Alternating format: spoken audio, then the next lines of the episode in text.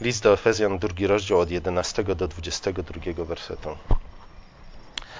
Widać znak, że muszę jednak inaczej zacząć to kazanie. Dobra. W Starym Przymierzu Bóg powierzył Żydom służbę w świątyni. Nie? To jest jasne, oczywiste, nikt tego nie kwestionuje. Ale teraz dlaczego Pan Bóg powierzył Żydom służbę w świątyni w Starym Przymierzu? Nie? Dlaczego, dlaczego w Starym Przymierzu był wyraźnie podział na, na Żydów i Pogan? Często się mówi, że ten podział wynikał e, z wiary i niewiary. Nie? Żydzi to byli ci, którzy wierzyli w Pana Boga, a Poganie to byli ci, którzy nie, nie wierzyli w Pana Boga.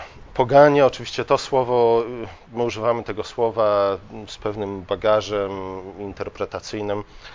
Słowo poganie w Piśmie Świętym generalnie rzecz biorąc oznacza po prostu narody, nie żydowskie narody. Zwłaszcza, że Pismo Święte wyraźnie mówi nam o poganach, którzy byli jak najbardziej wierzącymi ludźmi. Nie, nie, nie każdy poganin, który uwierzył w Pana Boga pod Starym Przymierzem, musiał stać się Żydem, musiał się obrzezać. Znajdujemy mnóstwo przykładów właśnie takich wierzących, pobożnych pogan w Starym, ale też w Nowym Testamencie. Nie, w Nowym Testamencie może łatwiej nam będzie ich znaleźć. Na przykład Korneliusz, którego odwiedził Piotr. Nie? To był pobożny poganin, który chodził do synagogi co sobotę, który nawet dał dużo pieniędzy na to, żeby Żydzi mogli sobie zbudować synagogę. W Starym Testamencie, w Starym Przymierzu y, takimi pobożnymi poganami do pobożnych pogan, kogo moglibyśmy na, zaliczyć? Na przykład Melchizedek.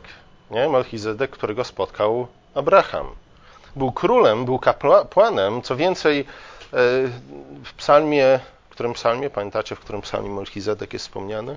W psalmie 110, nie? Chrystus jest przyrównany właśnie do Melchizedeka e, jako ten, który jednocześnie pastuje te dwa urzędy, kapłański i, i, i królewski. E, mamy Jetrę, teścia Mojżesza. Nie? nie był Hebrajczykiem, nie był Żydem, nie był obrzezany, niemniej jednak był jak najbardziej pobożnym, wierzącym w prawdziwego Boga poganina. Później mamy na przykład Naamana, nie? Który, który obmył się w rzece Jordan siedem razy po to, żeby oczyścić się z trądu. Całe miasto Niniwa. Nie? Jonasz przychodzi do Niniwy, głosi Ewangelię, bardzo niechętnie, bardzo lakonicznie, tak żeby nikt przypadkiem się nie nawrócił w Niniwie, nie? ale Masz babo placek, niestety cała Niniwa się nawróciła. E, nic nie czytamy na temat tego, żeby Niniwejczycy stali się Żydami w tym momencie. Nie? Nic nie czytamy na temat tego, żeby zostali obrzezani, żeby później co roku pielgrzymowali do Jerozolimy na, na święta wraz z Żydami. E, znajdujemy wielu, wiele przykładów pobożnych pogan w Starym Testamencie i też w Nowym Testamencie. E, dlaczego o tym mówię? Mówię o tym, ponieważ to wyjaśni nam, e, do czego Żydzi zostali powołani w Starym Przymierzu. Nie? Żydzi, Bóg powierzył Żydom służbę w świątyni nie tylko ze względu na ich samych. Nie? Żydzi byli narodem kapłańskim nie tylko i wyłącznie ze względu na siebie samych. To nie było tak, że trzeba, żeby zbliżyć się do Boga, trzeba było zostać najpierw Żydem, nie obrzezać się po to, żeby móc przyjść do świątyni i złożyć ofiarę. Żydzi służyli w świątyni ze względu na narody nie? ze względu na pobożnych spośród pogan. Yy, dlatego na przykład w czasie święta szałasów Żydzi składali raz w roku 70 byków. 70 byków, które symbolizowały, reprezentowały wszystkie narody świata. Nie będę wam tłumaczył, skąd to się wzięło. Może później możemy o tym po, po, porozmawiać, ale, ale dokładnie o to chodziło, nie? W, tej, w ofiarowaniu 70 byków. To była ofiara składana Panu Bogu ze względu na narody świata. I to oczywiście jest zrozumiałe, jeśli, jeśli y, spojrzymy na służbę y, w świątyni, na służbę kapłańską całego narodu żydowskiego, w kontekście tego, co Pan Bóg mówi, na, powiedział na temat ich powołania. Nie? Oni mieli być światłem dla narodów. To właśnie poprzez ich życie i świadectwa, jakie składali, poprzez swoje słowa, poprzez swoje życie, e, mieli być światłem dla narodów. Narody, patrząc na ich pobożne życie, miały dojść do wniosku, rzeczywiście, nie? Jest to wielki naród, który czci wielkiego Pana Boga, który, który posiada mądrość, jakiej nie posiadają żadne inne narody. Nie? I w ten sposób inne narody miały być e, przyciągnięte do Pana Boga, zachęcone do wiary w jednego Boga. E, skąd ten podział jednak nie? Na, na pobożnych pogan y, i na, na Żydów? Nie? Naj, najwyraźniej y, Żydzi i poganie mogli zbliżyć się do, wierzący poganie, mogli zbliżyć się do Pana Boga w różny sposób. Ale zobaczcie, także wśród narodu izraelskiego był wyraźny podział, e, jeśli chodzi o to, jak bardzo kto mógł zbliżyć się do Pana Boga. Oczywiście e, mówimy o, o zbliżaniu się do Pana Boga w sensie rytualnym, w kontekście kultu świątynnego. Tylko raz w roku jedna osoba po przejściu specjalnej ceremonii mogła wejść do miejsca najświętszego, tam gdzie była Arka Przymierza e, z dwoma cherubami na jej wieku, które było tronem Pana Boga na, na ziemi. Tylko arcykapłan raz w roku po przejściu specjalnego rytuału.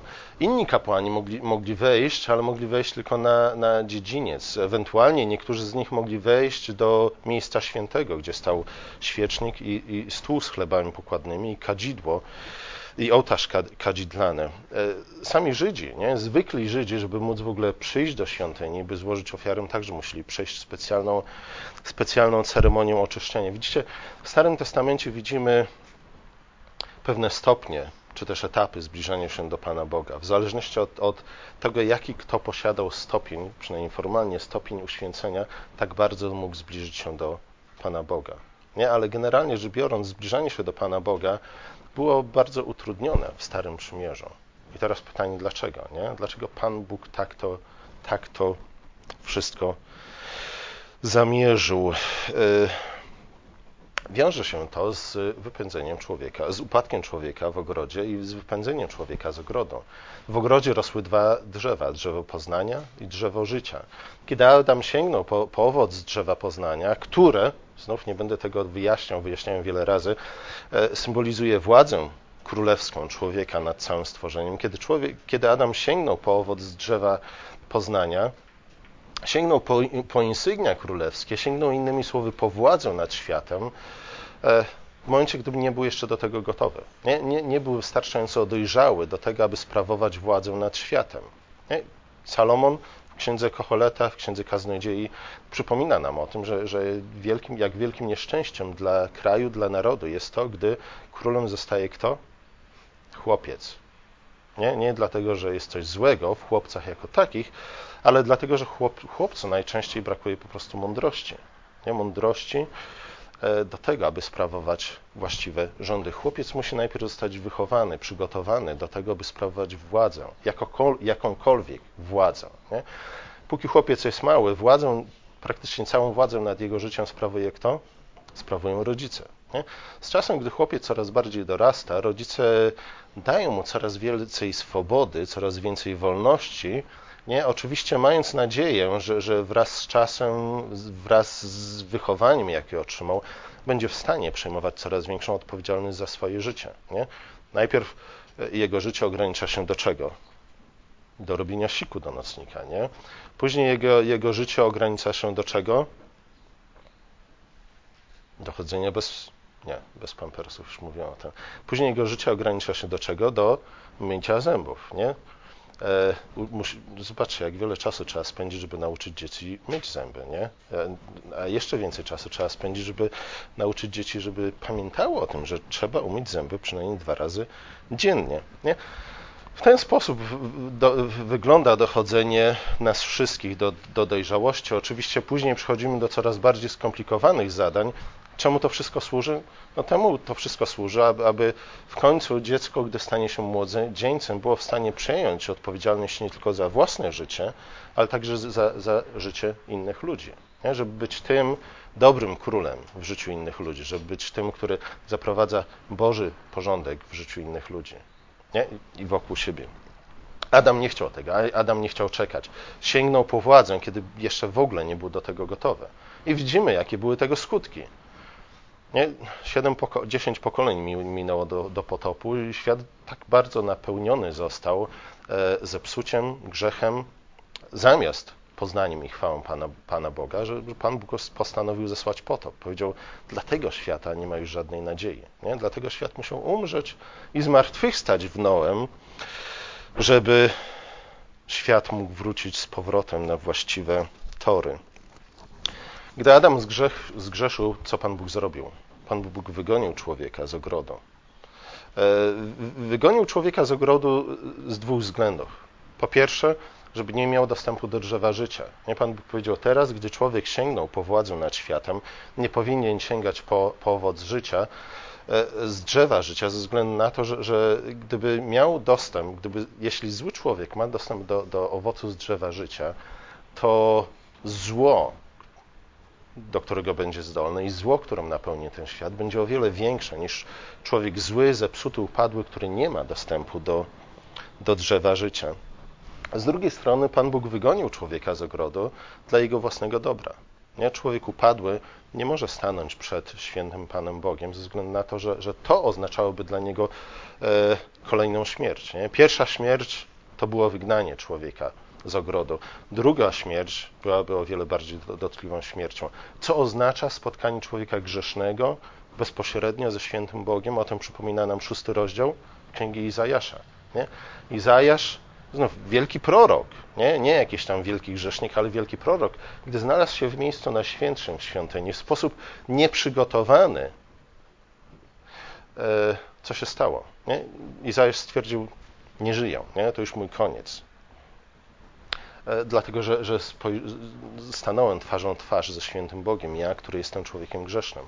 Dopiero anioł musiał oczyścić jego, jego usta węglem z czego? z ołtarza, nie? Żeby, żeby Izajasz nie tylko mógł ostać się przed świętym Bogiem, ale też mógł słuchać Jego słowa i zostać powołanym do służby prorockiej.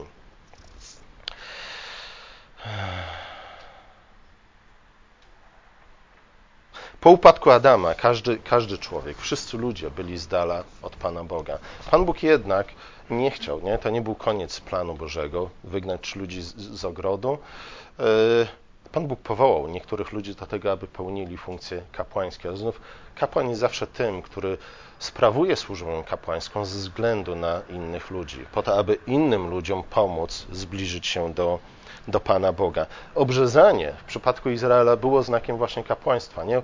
Poprzez znak obrzezania Izraelici stawali się kapłanami. E, obrzezanie przypominało Żydom o ich pierwotnym powołaniu, nie? o tym, że są w pierwszej kolejności kapłanami. Są kapłanami nie po to, żeby sami mogli zbliżyć się do Pana Boga, ale po to, żeby pomagać innym ludziom zbliżać się do Pana Boga. Obrzezanie jako znak kapłaństwa miało przypominać Żydom, że ich powołaniem jest służba poganom, innymi słowy, służba narodom. Nie? Ale zobaczcie, co niestety Żydzi zrobili ze znakiem obrzezania. Nie? Chyba najbardziej, najlepszym przykładem tego, dwa najlepsze przykłady tego, co Żydzi zrobili ze znakiem obrzezania, to jest Jonasz i Piotr. Pamiętacie reakcję Jonasza, kiedy Pan Bóg posłał go do Niniwy? On wsiadł na statek, ale popłynął dokładnie w przeciwnym kierunku. Popłynął do Hiszpanii, może na Majorkę, nie? I powiedział, nie, do Niniwy nie pojadę, bo wiem, Panie Boże, że jesteś Bogiem miłosiernym i gdy tylko otworzę swoje usta i zacznę głosić nam Ewangelię, oni się nawrócą, nie? ale poganie nigdy nie powinni się nawracać. E, Pan Bóg oczywiście zmienił wszystkie jego pomysły, plany i chwycił go za kark, zaprowadził go do Niwy. Znacie koniec tej historii. Ale także Piotr Pamiętacie Piotra, gdy miał pójść do Korneliusza? Jego reakcja w pewnym sensie jest taka sama. No jak Piotr mówi, ale ja nie mogę pójść do Korneliusza ze względu na to, że, że jest poganinem.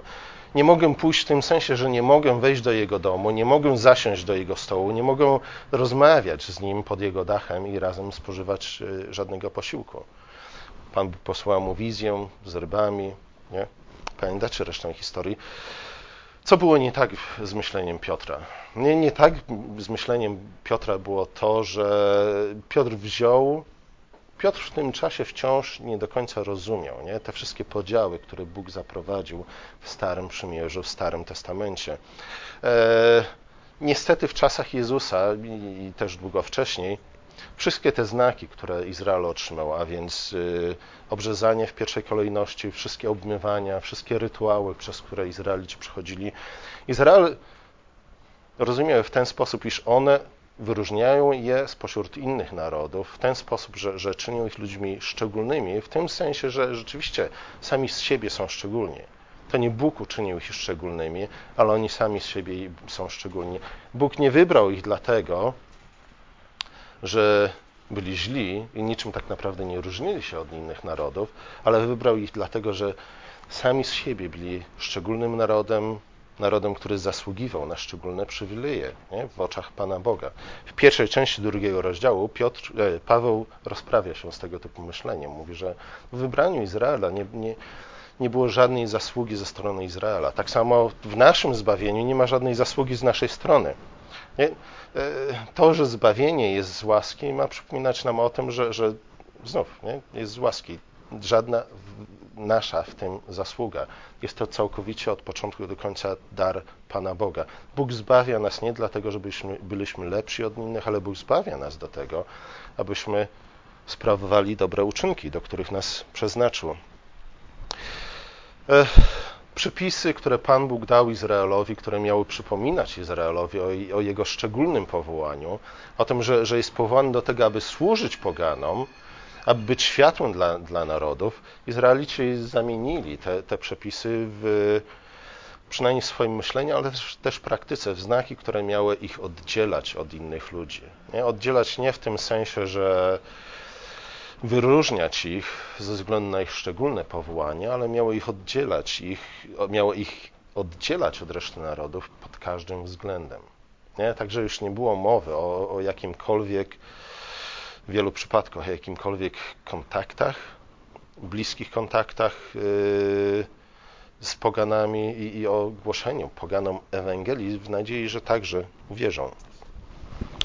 E, Piotr, gdy został powołany do Korneliusza, jego reakcja wciąż jest niewłaściwa. Pierwsza reakcja, dlatego Pan Bóg musiał posłać mu tę wizję. Nie? Piotr mówi, ja nie mogę wejść do tego człowieka, bo to jest poganin. Pan Bóg tłumaczy mu, mu że, że Słuchaj Piotrze, ale, ale Twoja interpretacja przepisów, jakie dałem Wam w Starym Przymierzu, wciąż nie jest właściwa. Nie? Znaki nie mają Was oddzielać od pogan w sensie absolutnym, ale znaki, które Wam dałem, znaki Waszego kapłaństwa zostały Wam dane po to, aby przypominać Wam o Waszej służbie dla pogan i ze względu na pogan. Paweł w 14 wersecie tego rozdziału mówi o, o tym, że Chrystus przyszedł po to, aby zburzyć ten mur, który nazywa murem nieprzyjaźni. E... Wydaje mi się, że łatwo jest w niewłaściwy sposób zrozumieć te słowa, nie? O, o, murze nieprzyjaźni. Skąd wziął się ten mur nieprzyjaźni? Czym jest ten mur nieprzyjaźni? Znów, mamy tu, tutaj przykład y, dobrego daru Boga użytego w złym celu albo w zły sposób. Pismo Święte bardzo często mówi nam o tym, iż, iż przyjmujemy dobre dary Boga i używamy ich w niewłaściwy sposób. Nie? Co wcale nie znaczy, że dary Boga są, są złe same w sobie. To raczej nasze ich użycie jest złe. Mur nieprzyjaźni wyrósł między Żydami i poganami ze względu na to, że Żydzi nie zrozumieli swojego powołania albo też odrzucili swoje powołanie. Mur nieprzyjaźni między Żydami i, i, i poganami wyrósł ze, ze, względu na to, że, że e, Żydzi wzięli te wszystkie przepisy, które Pan Bóg im dał, które miały im przy, przypominać o ich kapłaństwie, kapłaństwie, które sprawowali nie ze względu na siebie, ale ze względu na inne narody i uczynili z tych znaków to, co ich y, odizolowało niemalże kompletnie od wszystkich okolicznych narodów. E,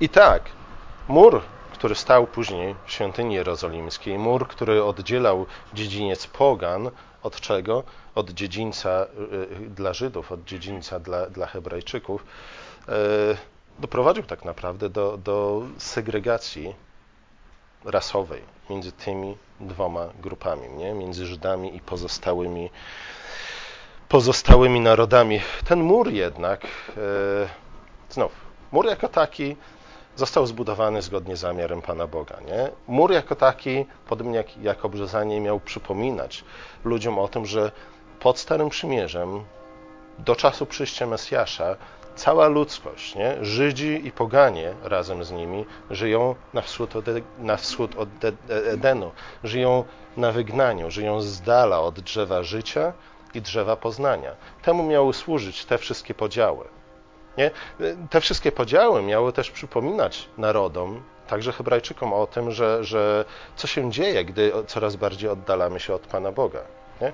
Przypominały w tym sensie też historię, która wydarzyła się po upadku człowieka. Pamiętamy, że, że po upadku człowieka nie tylko Pan Bóg e, wygnał Adama i Ewę z ogrodu. Adam i Ewa z początku ze swoimi synami wciąż mieszkali u bram ogrodu, zaraz na wschód od ogrodu. Ale kiedy Kain zabił swojego brata, co się wydarzyło potem?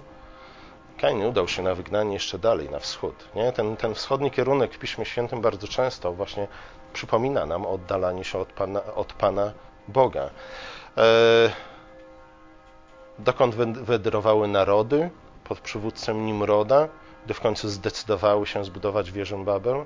Wędrowały na wschód. W naszej Biblii to jest źle przetłumaczone, ale musicie mi wierzyć, że tak jest. Jak nie wierzycie, sprawdźcie oryginał. Nie? W naszej Biblii czytamy, że te narody wędrowały ze wschodu, ale tak naprawdę chodzi o to, o coś przeciwnego. Nie? One udawały się we wschodnim kierunku. Nie? Ten wschodni kierunek zawsze oznacza oddalanie się od Pana Boga. E, Lot, gdy opuścił Abrama, dokąd się udał? Udał się na wschód. Spojrzał na wschód, ujrzał tam piękną, żyzną dolinę Jordanu, która przypomniała mu ogród Boży, czyli ogród Eden i powiedział, tam chcę żyć, nie? chcę wróci, wrócić do Edenu, być może tam odnajdę to utracone przez Adama szczęście. Nie liczył się z tym, że, że mieszkali tam źli, upadli Kananejczycy.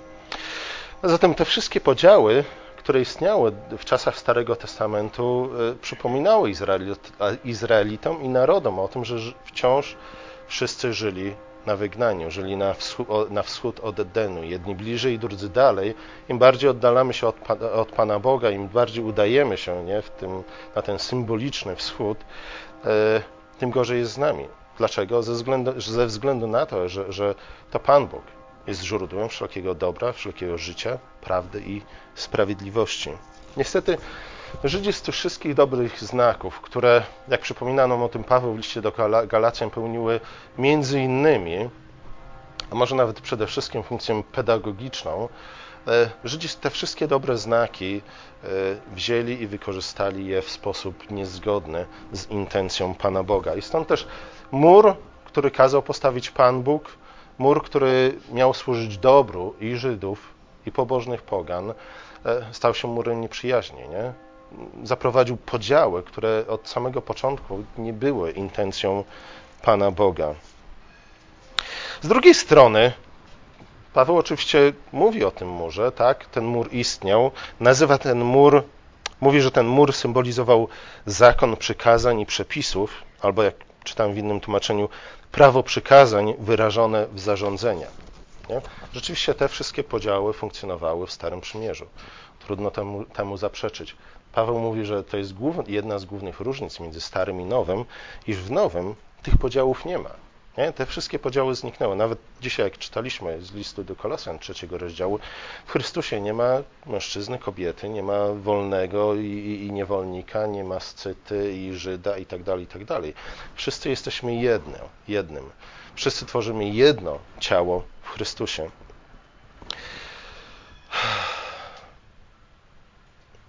Mówiłem już o tym, dlaczego Pan Bóg zaprowadził te wszystkie podziały. Nie? Mówiłem o tym, że miały nas one chronić w pierwszej kolejności przed y, niewłaściwym zbliżeniem się do Pana Boga. Ale z drugiej strony e, służyły one celom pedagogicznym. Prawo, wszystkie przepisy prawa, zgodnie z tym, co mówił Paweł w liście do Galacjan, były naszym wychowawcą, które prowadziły nas, prowadził, e, który prowadził nas ku dojrzałości. Wychowawcą dokładnie tam Paweł używa greckiego słowa pedagog. Nie? Te wszystkie przepisy, cały zakon Starego Przymierza był naszym pedagogiem, wychowawcą, nauczycielem, który miał guwernantem, który miał doprowadzić nas do, do dojrzałości, dojrzałości, która, z którą wiązało się, wiązały się dwie rzeczy. Pierwsza rzecz to to, iż mogliśmy wrócić w Chrystusie do ogrodu. E, zostały nam otwarte bramy raju. Mamy teraz w Chrystusie dostęp do obu drzew, do drzewa poznania, które jest drzewem królewskim, i drzewa życia. E, a jaka jest druga rzecz?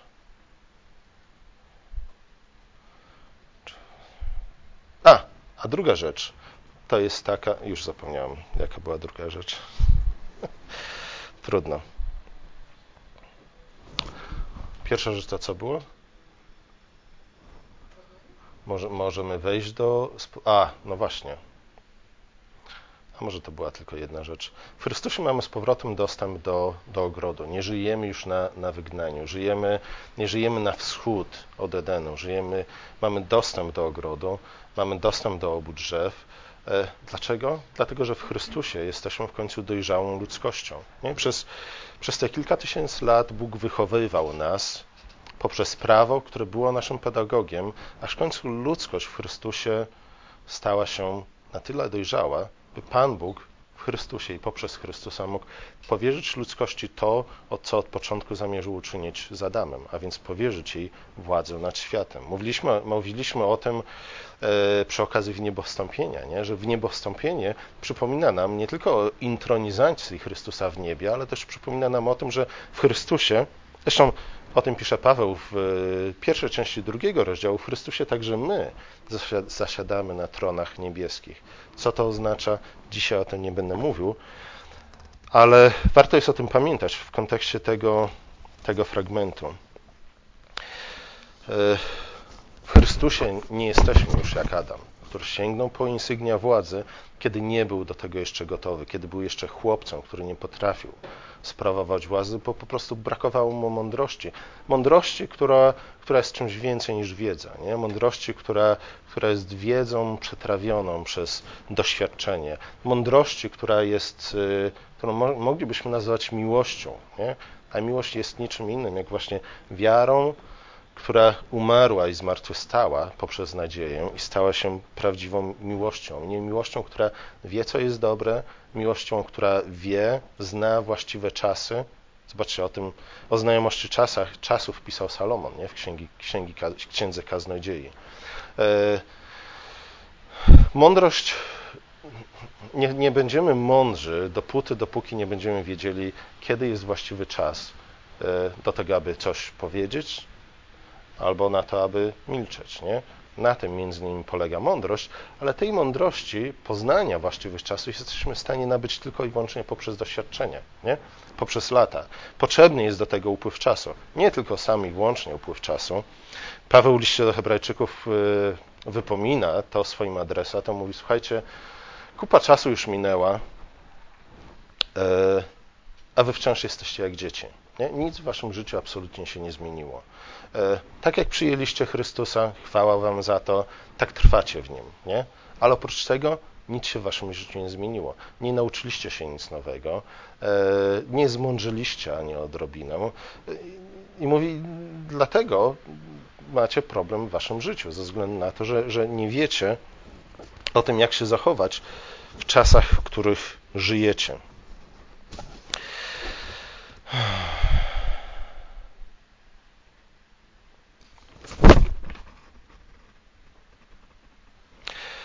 Paweł stwierdza, że Chrystus, kiedy przyszedł, zburzył ten mur.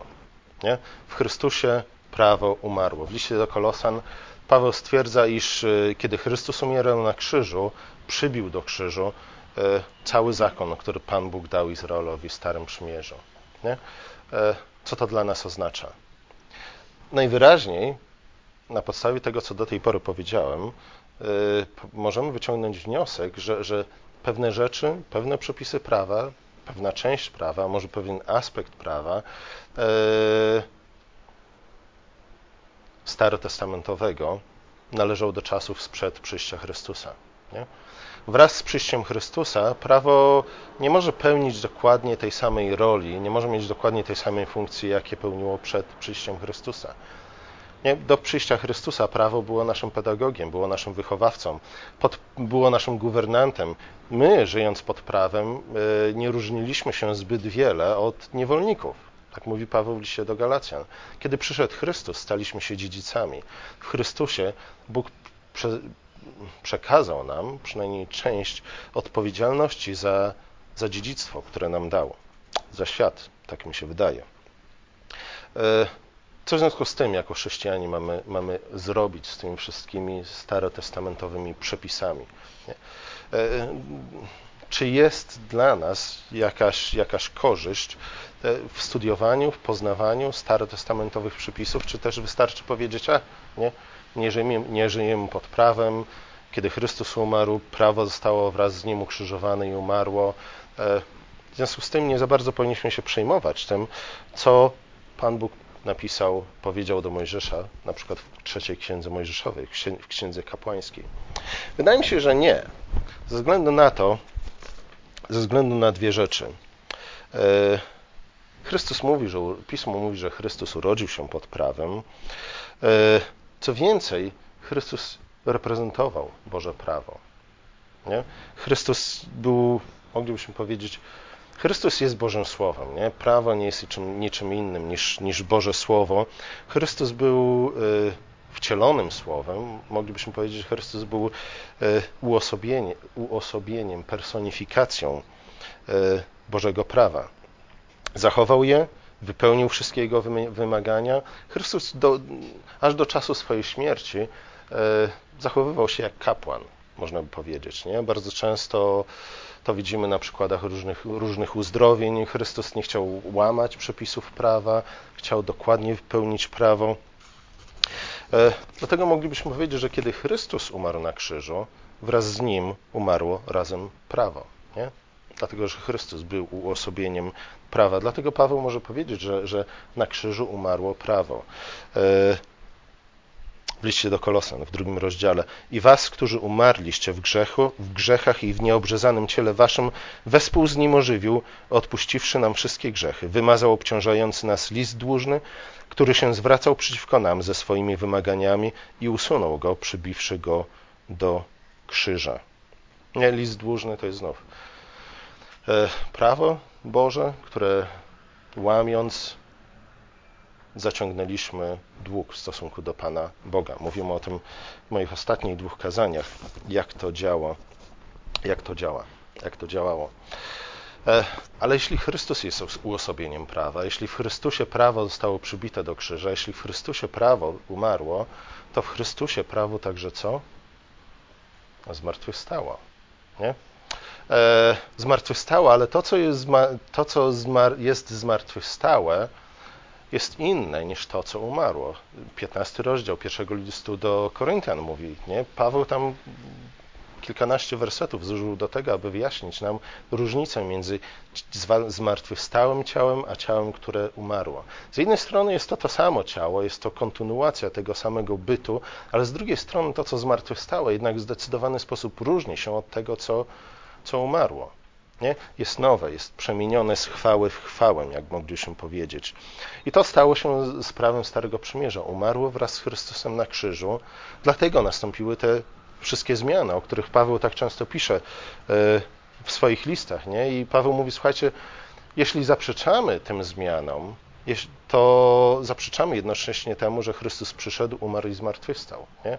Przeczymy temu, że, że wszelkie te wielkie zmiany, które nastąpiło wraz ze śmiercią i zmartwychwstaniem Chrystusa, rzeczywiście miały miejsce. Nie? A jeśli przeczymy temu, to przez implikację przeczymy temu też, że, że cały świat w Chrystusie umarł i zmartwychwstał i dlatego jesteśmy nowym stworzeniem i dlatego żyjemy w nowym przymierzu to nie powinno nas dziwić, nie, ta zmiana. To, to nie jest w pewnym sensie nic nowego, dlatego że, że, że śmierć i zmartwychwstanie jest powtarzającym się schematem w Piśmie Świętym i powtarzającym się schematem w naszym życiu. Śmierć świata i zmartwychwstanie świata w postaci nowego stworzenia, ale także śmierć prawa i zmartwychwstanie prawa w, nowym, w nowej formie wraz z nowym stworzeniem. E, najprościej oczywiście jest cofnąć się do początku, żeby to zrozumieć. Potop i Noe Zwróciliście, oczywiście potop jest obrazem śmierci świata. E, później świat wyłania się na nowo z wód potopu. W tym tekście znajdujemy bardzo wiele podobieństw do, do opisu stworzenia, pierwszego stworzenia świata, chociaż znajdujemy też pewne różnice. Nie? Winem po raz pierwszy ludzie mogli się cieszyć dopiero po Noem. Nie? Wcześniej nie, nie czytamy na temat wina. E, Pan Bóg, gdy zwrócił się do, do Noego po, już po potopie, zwrócił się do niego w słowach, które bardzo przypominały słowa wypowiedziane przy stworzeniu Adama.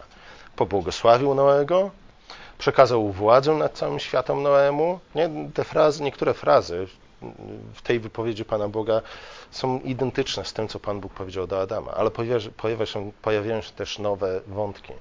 Nie? Jednym z tych nowych wątków, jakie pojawia się wraz z nowym przymierzem, z nowym stworzeniem świata po potopie, jest kara śmierci.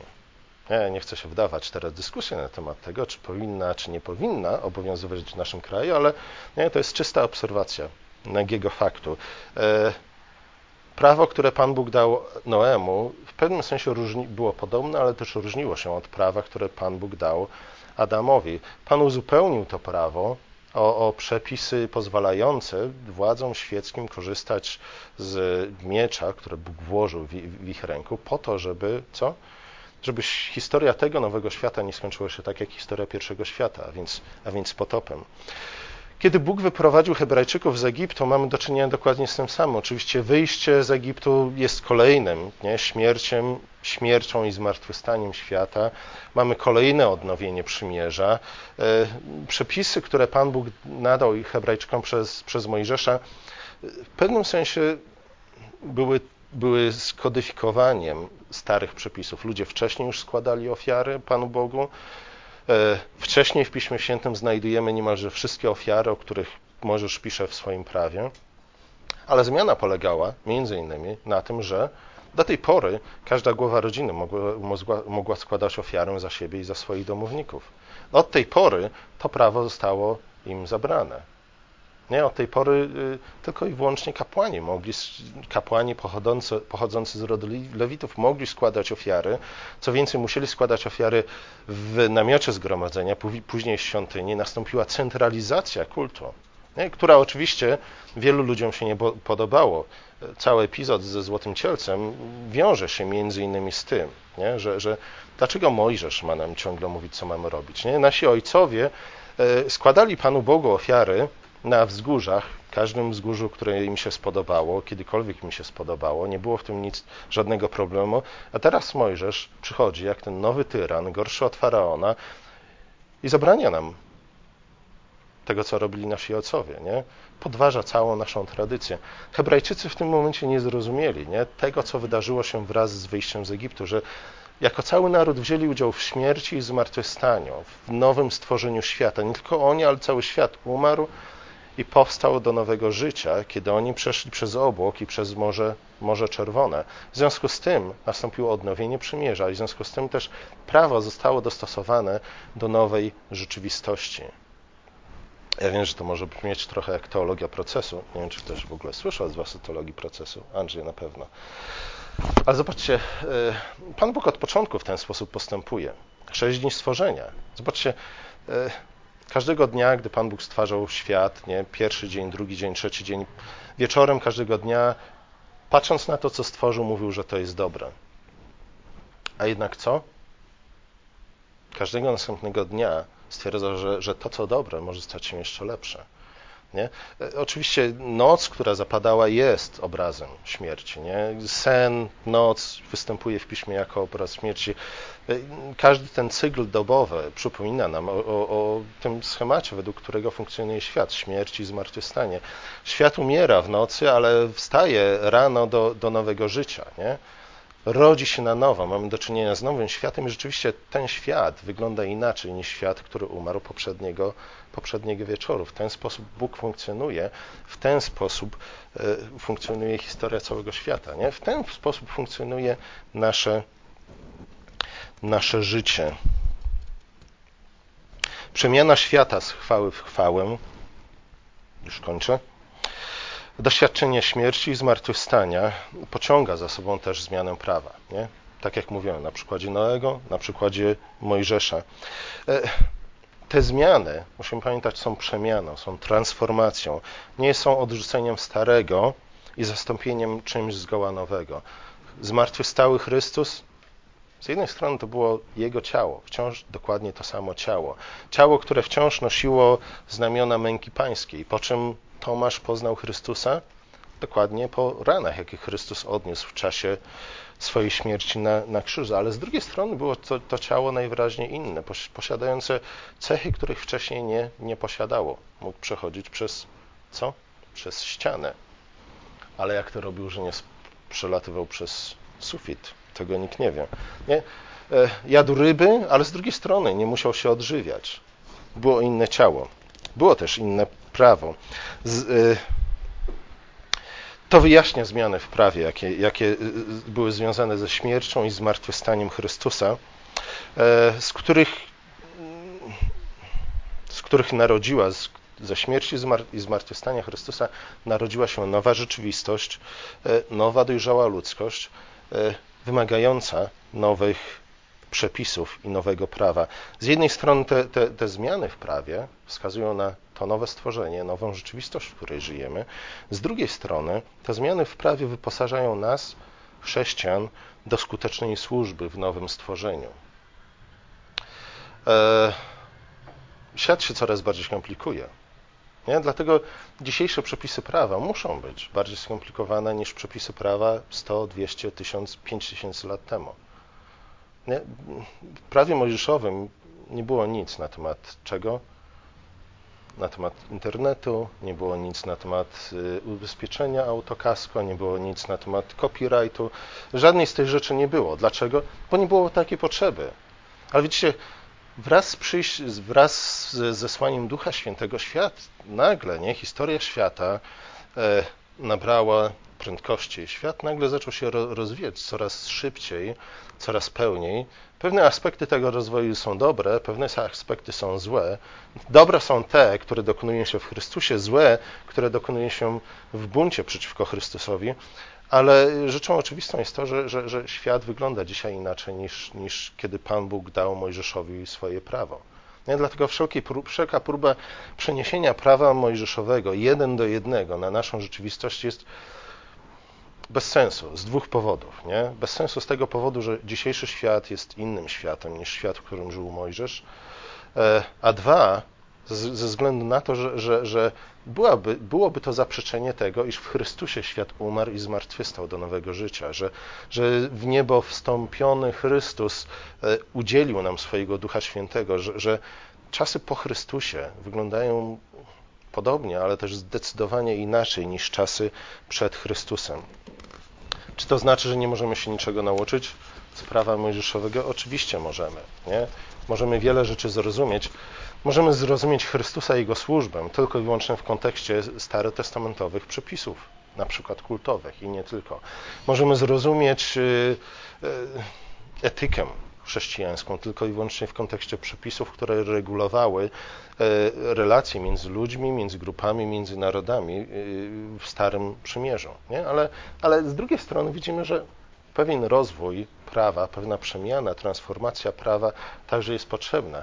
Co ciekawe, ta transformacja dokonała się już 40 lat po tym, jak Pan Bóg dał dekalog po raz pierwszy przez Mojżesza. Nie wiem, czy zwróciliście uwagę na to, iż, iż dekalog w drugiej Mojżeszowej i w piątej Mojżeszowej nieco się różnią między, między sobą. Pamiętacie, które przykazania inaczej brzmią? Czwarte przykazanie, tak? Uzasadniające e, e, świętowanie Dnia Świętego. Z jednej strony, w drugiej Mojżeszowej uzasadnieniem jest sześć dni stworzenia nie? i siódmy dzień, w którym Pan Bóg odpoczął, ale w piątej Mojżeszowej uzasadnienie jest inne. Pan Bóg mówi o tym, że Żydzi mają świętować sabat ze względu na to, że Pan Bóg ich wyprowadził z Egiptu. Dziesiąte przykazanie ma inną formę, nie? w pierwszej i w drugiej wersji. E, kolejność rzeczy, których nie powinniśmy pożądać, jest, jest inna. W drugiej Mojżeszowej, w dekalogu, e, żona męża jest zaliczona do jego domostwa. Nie, nie, nie, nie jest pierwsza na, na liście rzeczy, których nie powinniśmy pożądać, ale w piątej Mojżeszowej żona pojawia się na samym szczycie listy e, rzeczy, osób, których nie powinniśmy pożądać. Nie? Skąd ta zmiana? Dlaczego ta zmiana? Czy chodziło o to, że jak nauczyli nas nauczyciele na lekcji języka polskiego, powtórzenia są błędami stylistycznymi, nie? Czy chodziło o to tylko, żeby powiedzieć to samo w nieco inny sposób? Wydaje mi się, że niekoniecznie.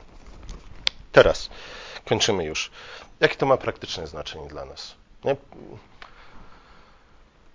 Praktyczne znaczenie dla nas tego, o czym dzisiaj mówił, mówiłem, jest to, że mm, istnieje konieczność stałej weryfikacji i modyfikacji przepisów i zasad, którymi kierujemy się w naszym życiu. Na tym mógłbym skończyć, ale widzę, że jest to zbyt abstrakcyjne dla Was. Musimy dostosowywać się, nie? prawa i reguły, według których funkcjonujemy, do zmieniającej się rzeczywistości, a rzeczywistość się zmienia. Nie? Każdy, kto interesuje się choć trochę historią, wie, że ta rzeczywistość się zmienia. Każdy, kto żyje dłużej niż 20 lat, wie, że ta rzeczywistość się zmienia. Zgadza się? Nie? Kiedyś, żeby mieć telefon komórkowy, e, wiecie, jak kiedyś 20 lat temu wyglądał pokrowiec na telefon komórkowy? Plecak, nie? Dzisiaj ten telefon wygląda nieco inaczej. Kiedyś, żeby sprawdzić maila, co trzeba było zrobić? Wybrać specjalny numer do TPS-a, płacić 23 groszy za każdą rozpoczętą minutę połączenia. E, świat się zmienia. Nie? Nasze społeczeństwo 20 lat temu wyglądało inaczej niż teraz. Nasze społeczeństwo 50 lat temu wyglądało inaczej niż teraz. Nasze społeczeństwo przed wojną było społeczeństwem, które my znamy tylko i wyłącznie z opowiadań albo, albo z książek. Nie? Zobaczcie, niektórzy ludzie niestety żyją wielu chrześcijan cierpi na, na tę przypadłość, którą moglibyśmy nazwać sentymentalizmem, który bierze się, się z niewłaściwego zrozumienia tego, w jaki spo, sposób Pan Bóg funkcjonuje w historii, w jaki sposób Pan Bóg e, pisze historię świata i pisze historię naszego, naszego życia. Wielu chrześcijan jest jak, jak Lot, nie? którzy chcieli, chcieliby wrócić do, do raju utraconego patrzymy na tą piękną dolinę nadjordańską, mówimy, o, przypomina ona ogród Eden. Tam chciałbym się udać, tam chciałbym zamieszkać, bo to będzie powrót do tego, co w Adamie utraciliśmy. Nie pamiętamy o tym, że, że nie raj utracony, ale, ale Nowa Jerozolima jest naszym przeznaczeniem. Historia świata rozwija się od ogrodu do miasta. Nie? Zaczęło się w ogrodzie, skończy się w mieście. Trochę ładniejszym niż Poznań, a niemniej nie jednak w mieście. To znaczy, że ani historia świata, ani narody, ani nikt z nas y, nie mają charakteru statystycznego. Ulegają ciągłej przemianie. Nie jest to zmiana, której wynikiem jest całkowicie te przeciwieństwo tego, z czym mieliśmy do czynienia wcześniej, nie? ale jest to, jest to przemiana z chwały w chwałę. Ewentualnie, jest, jeśli jest to przemiana zła, e, która ma miejsce w buncie przeciwko Bogu, jest to przemiana z upadku w upadek. Nie? Ale zawsze jest to transformacja tego, co było wcześniejsze. Ani świat, ani ludzkie społeczeństwo nie są niczym statycznym, nie są niczym niezmiennym, nie są niczym spetryfikowanym na, na, na wieczność i nie powinniśmy dążyć do tego, aby, aby takimi je uczynić. Znów, tak jak mówiłem, stworzenie świata przypomina nam o tym, nie? że historia świata się rozwinia. Każdego dnia Bóg dodaje coś nowego do tego świata, a dodaje to w ten sposób, że bierze to, co istniało wcześniej i przemienia coś jeszcze lepszego, z chwały w chwałę, o czym przypomina nam rytuał Wieczerzy Pańskiej. E, dlatego jako chrześcijanie nie możemy i nie powinniśmy być konserwatystami w tym sensie, że za wszelką cenę będziemy bronić status quo nie, i starego stanu rzeczy. Nie możemy być też jako chrześcijanie sentymentalistami w tym sensie, że, że całe życie będziemy marzyć o czym? O powrocie. Nie? Dlatego, że nie możemy powrócić. Już, już Heraklit powiedział, nawet Grek stwierdził, że nie można wejść dwa razy do tej samej rzeki. Nie? Pismo Święte, zwłaszcza Księga Kochleta, przypomina nam o tym cały czas. Nie możemy wejść do tej samej rzeki dwa razy. Nie? Co więcej, Pan Bóg tak uczynił ten świat, że żadne z naszych dzieł nie przetrwa w niezmienionej formie. Nie? Każde z naszych dzieł będzie musiało prędzej czy później umrzeć po to, żeby zmartwychwstać w lepszej, pełniejszej chwały formie. E, ta potrzeba stałego rozwoju, ta potrzeba przemiany z chwały w chwałę, zobaczcie, do której my też jesteśmy powołani. Kiedy Bóg powołał Adama i powierzył mu, powiedział, że powierzył mu panowanie nad światem, e, oczywiście chciał, żeby Adam czynił, naśladował Pana Boga w tym, co Pan Bóg uczynił w sześciu dniach stworzenia. Nie? Powołaniem człowieka jest przemiana świata z chwały w chwałę nie konserwacja świata, nie, nie, nie kult, uwielbienie dla stanu zastanego albo, albo dla raju utraconego, ale właśnie nasze nadzieje, jak na, nasze życie chrześcijańskie musi My jako chrześcijanie musimy być świadomi tego, co się nazywa eschatologicznym wymiarem naszej egzystencji, nie? tego, że dążymy do czegoś, co ujrzeliśmy w Chrystusie, zmartwychwstałym Chrystusie, ale co dla nas jest wciąż przyszłością, nie? która będzie lepsza niż cokolwiek, co pozostawi, pozostawiliśmy za, za sobą. Małżeństwo przypomina nam o tym. Kiedy Bóg stworzył Adama, później stworzył Ewę i co powiedział? Nie, żeby osiągnąć ten lepszy stan egzystencji, stan skupienia, e, musimy porzucić stare więzi. Nie? Musimy opuścić ojca i matkę swoją po to, żeby, żeby osiągnąć coś, co jest lepsze niż bycie dzieckiem w domu rodziców. E, ta potrzeba stałego rozwoju, przemiany z chwały w chwałę uwidacznia się w Piśmie Świętym właśnie w licznych, zwłaszcza w Nowym Testamencie, w licznych wezwaniach do, do wykorzystywania czasu i do dojrzewania. E, to, co nazywamy spoczęciem na laurach, jest opcją zdecydowanie niebiblijną. Nie? Nigdy nie powinniśmy być tak do końca zadowoleni z tego, co zrobiliśmy. Nie? Moglibyśmy powiedzieć, nie, oczywiście to jest w pewnym sensie metafora, także Pan Bóg nie do końca był zadowolony z tego wszystkiego, co uczynił w ciągu kolejnych dni stworzenia. Nie? Gdyby do końca był zadowolony, gdy powiedział tak, to jest pełnia, to jest doskonałość, której nie jesteśmy w stanie, do której nie jesteśmy w stanie nic dodać, ani której nie, której nie jesteśmy w stanie w żaden sposób zmienić, bo popsulibyśmy ten stan doskonały. Nie? Pan Bóg tak nie funkcjonuje. Tak funkcjonują grecy bogowie, nie? Tak sobie wymyślił, e, takiego Boga wymyślił sobie Arystoteles. Powiedział, że Bóg jest doskonały w tym sensie, że, że jakakolwiek zmiana w tym Panu Bogu oznaczałaby, e, jest niemożliwa, nie? bo to, co jest doskonałe, nie może być ulec żadnej zmianie, bo ta zmiana oznaczałaby albo to, że, że nie było doskonałe i się udoskonaliło, albo że stało się gorsze niż na początku. Pan Bóg taki nie jest. Nie chcę Was dzisiaj doprowadzić do stanu śmierci, czyli snu, ale, ale w ostateczności wydaje mi się, że, że to, że historia w ogóle ma miejsce, to, że jesteśmy wezwani do dojrzewania, które odbywa się wedle schematu śmierci i zmartwychwstania, ma swoje korzenie y, w życiu trójjedynego Boga. Nie? Boga, który jest Ojcem, Synem i Duchem Świętym. Boga, który nie jest Bogiem Arcetolesa, nie jest, nie jest kamieniem niezmiennym, ale jest Bogiem, który jest bogaty w relacje, wzajemne relacje. Nie? E, choć i Ojciec, Syn, Duch Święty posiadają pełnię chwały, w jakiś sposób są w stanie pomnażać tę chwałę, wzajemnie się uwielbiając, wzajemnie sobie służąc, wzajemnie sobie dziękując. Ale o tym może kiedy indziej. Zobaczcie, spoczęcie na laurach nie jest biblijną opcją. Dlatego Paweł w liście do Hebrajczyków e, właśnie takie, a nie inne stawia zarzut stawia swoim adresatom. Biorąc pod uwagę czas, powinniście być nauczycielami, a tymczasem znów potrzebujecie kogoś, kto by was nauczył pierwszych zasad nauki Bożej. Dalej zaś dodaje, że tak naprawdę, nawet jeśli wybierzemy tę opcję, by spocząć na laurach, nie? by bronić tego, co już osiągnęliśmy, e, nigdy nam się to nie uda. Nie? To po prostu nie może funkcjonować. E, jeśli całe nasze życie, całą naszą uwagę i siłę i energię skupimy na tym, aby chronić to, co już zdobyliśmy, e, skutek będzie tylko jeden. Nie? Stracimy to, co już osiągnęliśmy. E, jeśli nie pójdziemy naprzód, będziemy się cofać. Nie? Jeśli zatrzymamy się w czasie, historia pójdzie do przodu. My automatycznie będziemy należeć do, do przeszłości. Ja wiem, że chwilami to brzmi jak wykład z marksizmu, leninizmu, ale, ale nic dziwnego, nie? dlatego że, że Lenin pożyczył od Marksa, Marx pożyczy, pożyczył od Hegel, Hegla, a Hegel oczywiście pożyczył od, od Kościoła. Nie?